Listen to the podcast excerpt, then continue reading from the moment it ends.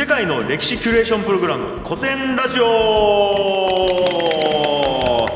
はい、始まりました。世界の歴史キュレーションプログラム古典ラジオ、パーソナリティの株式会社ブック代表樋口清則です。そしてはい、株式会社古典代表の深井龍之介です。そして、はい、同じく株式会社古典の楊英氏です。はい、このラジオは歴史を愛し、歴史の面白さを知りすぎてしまった深井さんを代表とする株式会社古典のお二人と一緒に、学校の授業ではなかなか学べない国内外の歴史の面白さを学んじゃおうという番組です、はい、よろしくお願いします。はい、お願いします。いやちょっと今日はカメラが入ってるんですね、うん、そうですね、はい、初めてですよ。ポッドキャストでお聞きの方はね、全然意味がわからないと思いますけど、はい、YouTube でお聞き見てる方は、はい、あそこにねカメラが、はい、ちょっと手振っときます、そうなんですよ。なんで僕の醜い顔がね歴史に刻まれるかもしれない樋口の醜さがねそんなことないそんなことないだから僕はこうやって後ろ姿でやりますけども、ということで前回は天皇ってなんだっけっていうテーマですよ、うんうん、これどうでした？反響、反響は大きかったですね。でしょうね、うん、今まででね一番大きかったですかね。でしょうね。いや僕も言われましたもん、いや天皇で話してたねみたいな、ちょっと小声でそんな変なこと喋ってないですけどね。そんなね叩かれるようなこと言ってないんだけど、なんかコメントってどういう感じのコメントが多かったんですか？いろいろなんか意味深なコメントもあったし、そんなこと言うんですかみたいなのもあったし、まあそうですよねみたいな、まあでも、楽しかったですってすごい言ってもらいました、はい、あ、よかったよかった。いや僕なんか見ててちょっとこう天皇というか天皇についてなんかこう語ったりするようなやつって見てたんですね、その Facebook で見てた時に深井さんとかの、であれ見た時になんかあれですね、こう僕らが突破口を開いたから発言権を得たっていうのもあるような気がしてだったらいいですね違うんかな普段から言ってる人なんですかねいやでもなんかちょっと活発にねそういう話もきっかけになったかなと思いますね。そうですよね、単純に歴史として皆さん勉強したりとか考えたりすることはもう全然、だって天皇って日本の歴史ではもう避けて通れないものなんで、そこでなんかこう怒られるからといって喋らないっていうのはなもったいないですよね。まあまあね、元号ももう発表されたことですしね。そうですよね。そういろいろとね、なんかこうまた新しい歴史が日本にね、天皇から始まった歴史がということでございますけども、そんな日本からちょっと離れてですね、今回のテーマ発表しましょう。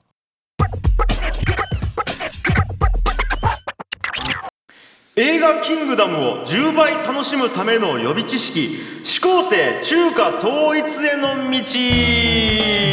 道。パクパクですね。さあ中国ですよ。はい、はい、今回ですね、累計発行部数3600万部超えを記録、すごいですねこれ、すごい、ね、を記録した、原康久先生の中華歴史漫画キングダムが4月19日に実写化映画化するということで、キングダムの愛読者はもちろん、この春からキングダムデビューしようと思っている方々に、より映画を楽しんでいただくための情報を提供できればと思います。よろしくお願いします。はい、よろしくお願いします。これはね楽しみなんですけども、ちなみにお二人はキングダムって読まれてるんですか？読んでます。読んでます。はい。さすが。やっぱ好きな時代なんですか？いやもう死ぬほど好きです。ですか。あらら。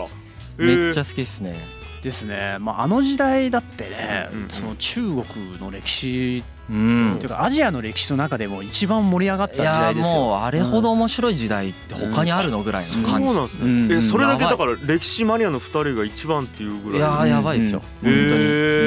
僕だって50時間ぐらい喋れるもん多分。50時間。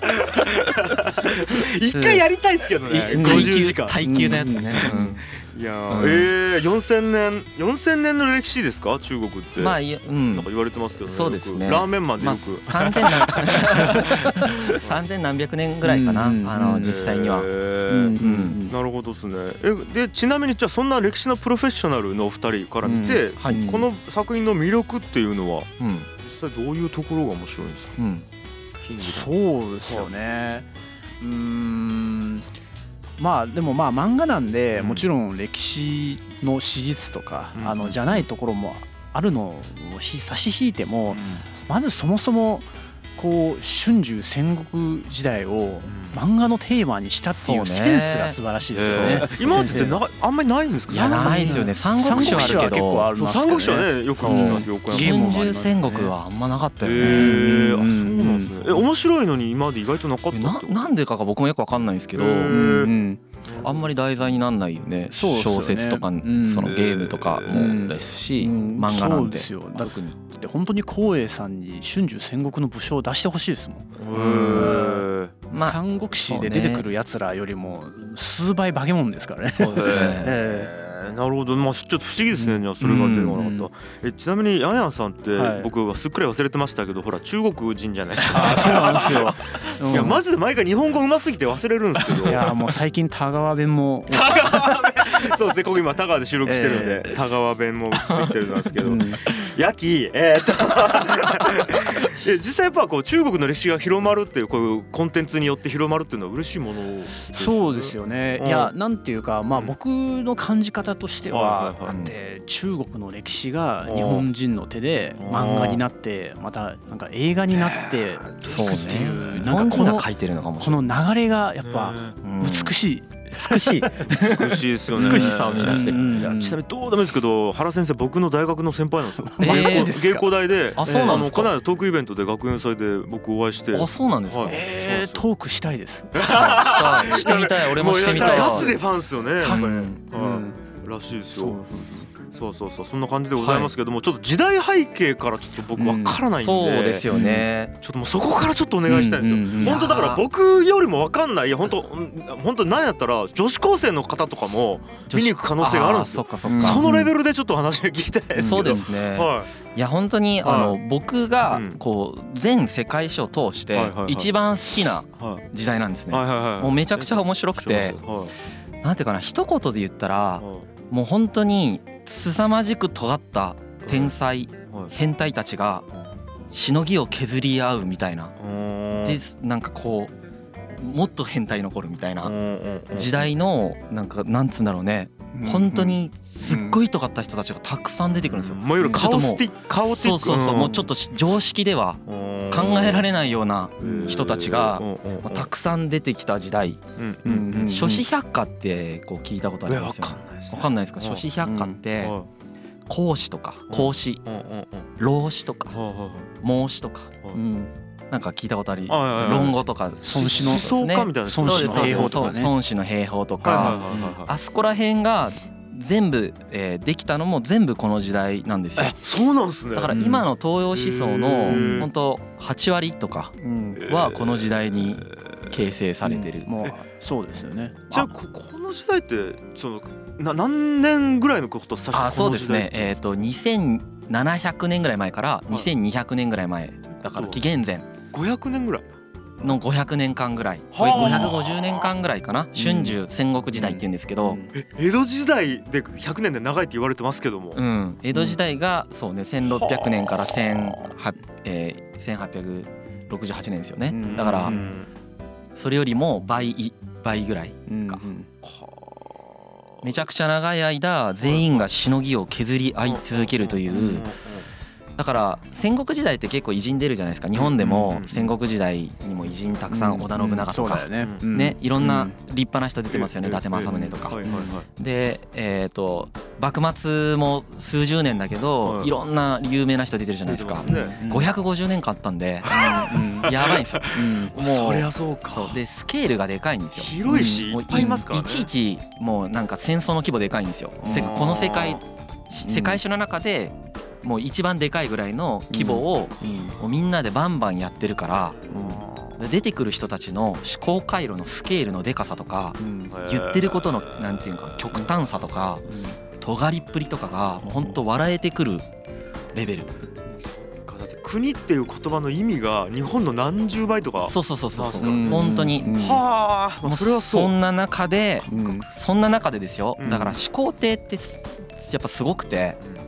その秦が統一したって一言で言うじゃないですか。相当やばいことなんですよ。秦が統一したって、今中国のこの時代の中国って今のヨーロッパみたいな感じでいっぱい国があって、それがそれぞれ言葉も違うし文化も違うし文字も違うし貨幣も違うんですよ。そっか、全部違うんだ。今のヨーロッパもそうじゃないですか。イタリア、フランス、ドイツみたいな感じでそれぞれ全然違うっていうのが、同じ感じでこの当時の中国ってみんな違ってて、それを統一して同じ中国人としてまとめていったのが、この清っていう国が一番最初にやったこと。だから清がなかったら中国人っていう概念はないし、まあ当然中国っていうあの広大な大きい国もなかったかもしれない。そうか、もっとちっちゃい国がバーってあるだけの大陸だったかもしれない。そうです。ヨーロッパみたいになってても全然おかしくないんですよ。あ、そっかそっか。それを一つにまとめ上げるということをやったのが清の凄さですね。僕らだってもう生まれた時から中国って国があるから、そうなんかこう凄さがこうするなんていうかな、当たり前だと思ってるじゃないですか。なるほど。全然当たり前じゃないという。言われてみればな。ので、まあそういう諸子百家っていう人たちが出てきた背景として、やっぱりそのずっと戦国時代だったので、実力社会になっていったんですね。普通に貴族政治とかして貴族が上にいて平民が下にいてみたいな状態だったんだけど、あまりにも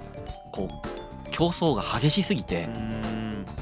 そこでこうやっぱり強いものが勝っていくんですよね。革命とかが起こりやすいんですか。革命というか本当にもう国同士の争いが半端ないんですよ。だから春秋戦国時代がスタートした時の国の数が200何歩ぐらいだったかな、あったって言われてるんですけど、その最後そのなんていうかこう選ばれた国たちっていうのは7つ、戦国七雄っていうんですけどね、トーナメント戦に勝ち上がった。そう最後こう決勝まで残った人たちは 7つ、200中の7つなんで、逆に言ったら193以上なんかなくなってるわけなんで、まさにスタートアップ界隈。そうですね。いや本当にで、そのやっぱり勝つ負けるで、負けるって単純に負けるじゃなくて、本当に死ぬとか奴隷とかを意味するから、もう本当にみんな必死にですね戦っていくんだけど、その必死で戦う中でやっぱりその実力社会になっていって、身分をあまり問わずに実力さえあればその自分の思想であるとか政策であるとかそういうものをこう国に反映させていくっていう時代になっていく。でそこの思想もすごい発達して、こう人間の在り方まで考える人も出てくるし、一方で国の統治の仕方を考える人も出てくるし、その生産力ですよね。国の富国強兵をどうやったらできるかということを考えてくる人も出てくるし、戦争の勝ち方を考えてくる人も出てくるし、王様の説得の仕方を考えてくる人も出てくるしみたいな感じで、あらゆる思想とハウトゥーがここの中で出てきたというこのね、500年間をずっと考えてるんですよ。ずっと考えてるんですよ。でしかも人数が多いから本当にもうこれをやるだけの人みたいな、そのベルトコンベヤーじゃないですけど、適材適所で、そうです、外交の戦略を考える人とか、あらゆる課題は全部その時代である種ほとんど出尽くして答えも全部出し尽くしたから、もう今のその後の中国の時代のなんだろう、こう学問とか知見とかはもう焼き直しです。そうなんですよね。でまあそんな中清、要はキングダムの主人公の国である清は実はすごく後進国なんですよ、もともと。さっきあった200の中でもすごい中堅ぐらいの大して全然強くない国で、キングダムの中に出てきます清とか魏とか、あそこら辺がいわゆる本物の中国なんですよ。本物の中国っつったらだけど中元って呼ばれる、いわゆる本当になんかメインストリームですね。そう文化の中心地みたいな、これが中国みたいなところがそこで、清って西の果ての方にあるんで、ちょっと外れた、中心の人から見たら野蛮な国みたいな見られ方をしている後進国、田舎っすね。田舎なんですよ。めっちゃ田舎なんだけど、この田舎が最後勝つっていう、これも面白いんですよね。ベンチャーですよ、ベンチャー。やっぱ僕は田川で盛り上げるものとしてちょっとゾクッとしますね。いや田川が勝つみたいなもんですよ。やべえ。別に田川は田舎と言ってるわけじゃないですよね。いや皆さん、田川は田舎っす。都会ではないよ。田川は田舎っす。なんかでも夢があるって、それを聞くとそういう側面で見るとめっちゃ夢があるな。でキングダムの中にも7カ国出てきて、で7カ国実はそれぞれすごい特徴があって、それもすごい面白くてですね、例えば清は学術都市なんですよね。だから学問がすごい進んでたりだとか、義は経済都市みたいな感じ、趙は軍事都市みたいな感じでキャラ付けがキャラ付けしてあるんですよ。本当ね、最初から漫画みたいなことになってるんですよ。面白くて、まあその中で諸子百家の中で法家っていう法律に家って書いて法家っていう人たち、まあいろんな諸子百家が活躍するんだけれども、実力社会の中でその中でも法家っていう人たちが実はすごくこの国を強くすることに実は貢献していくんですね。法律を作る人が、そうですね、まあ法律を作るというか法律を持って国を治めるということを第一としなさいといった人たちがいてですね、まあ一応思想家ではあるんですね。思想家で、そうです、はい。で今だったら当たり前ですよ。今もう法治国家ばっかりなんでそりゃそうだろうってなるんだけど、当時貴族とか王様がいてその人たちの裁量でいろんなことが決まってた。そっか、それも当たり前じゃない。当たり前じゃないで、そんななんか裁量でふわふわして決まってたことをもうがっつりルール決めて、この全員ルールに従うようにさせるべきだということをまあ言ったのが法家で、この法家の法家の採用に成功していった国たちがどんどん強くなっていくっていうのが実はこの戦国時代のまあ後期に起こっていく。でそれに最も成功したのが秦だから、秦は統一ができたというふうにまあ言われてる。なんかすごいですね、単純に力とか筋肉じゃなくて知力というかシステムを作った、そう、だからそうなんです。実はその始皇帝がすごいだけで統一をしたんじゃなくて、始皇帝にずっとバトンを渡してきた先人たちがいるんですよ。うわ、ちょっといいですね、バトン渡してきたっていう、100年ぐらい前、始皇帝が出る100年ぐらい前から秦はどんどん確変していって、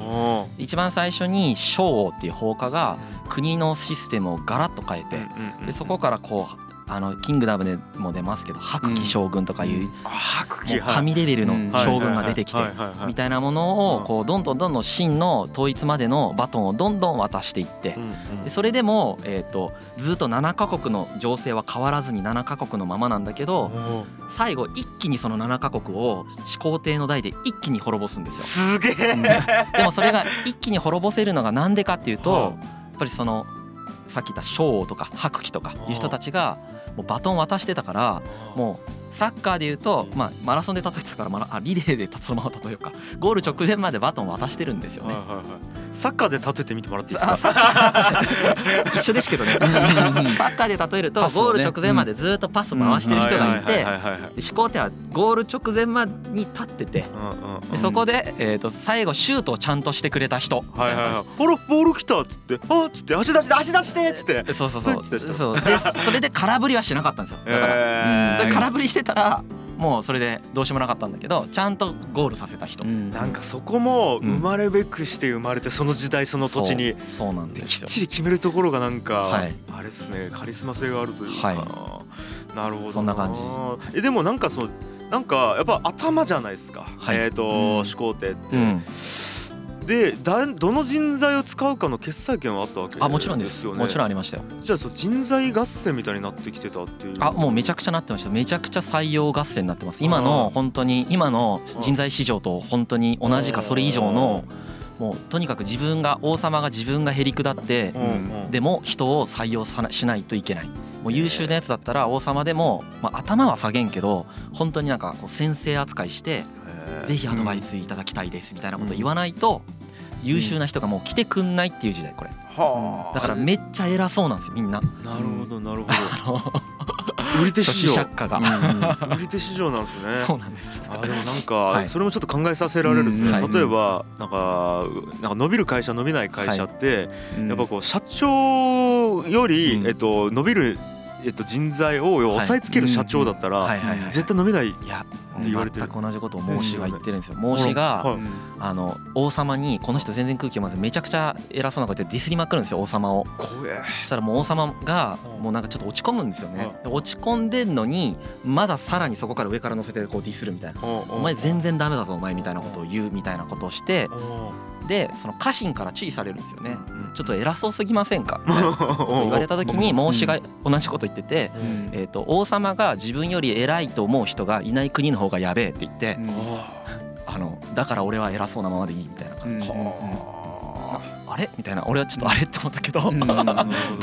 たいな、まあ頭いいけどおおってみんななったんでしょうね。頭いいけどぶっ飛んでますよね。なるほどな、いやいやいやいや、もうなんかそんな感じでもう大体なんか時代背景というか、はい、なんとなく理解したところで、次回はですね、なぜ秦という国がずば抜けて強くなったのかというのをもっともっと掘り下げて聞いていきたいなと思います。はい、ありがとうございました。ありがとうございます。G. ハイエイスズク。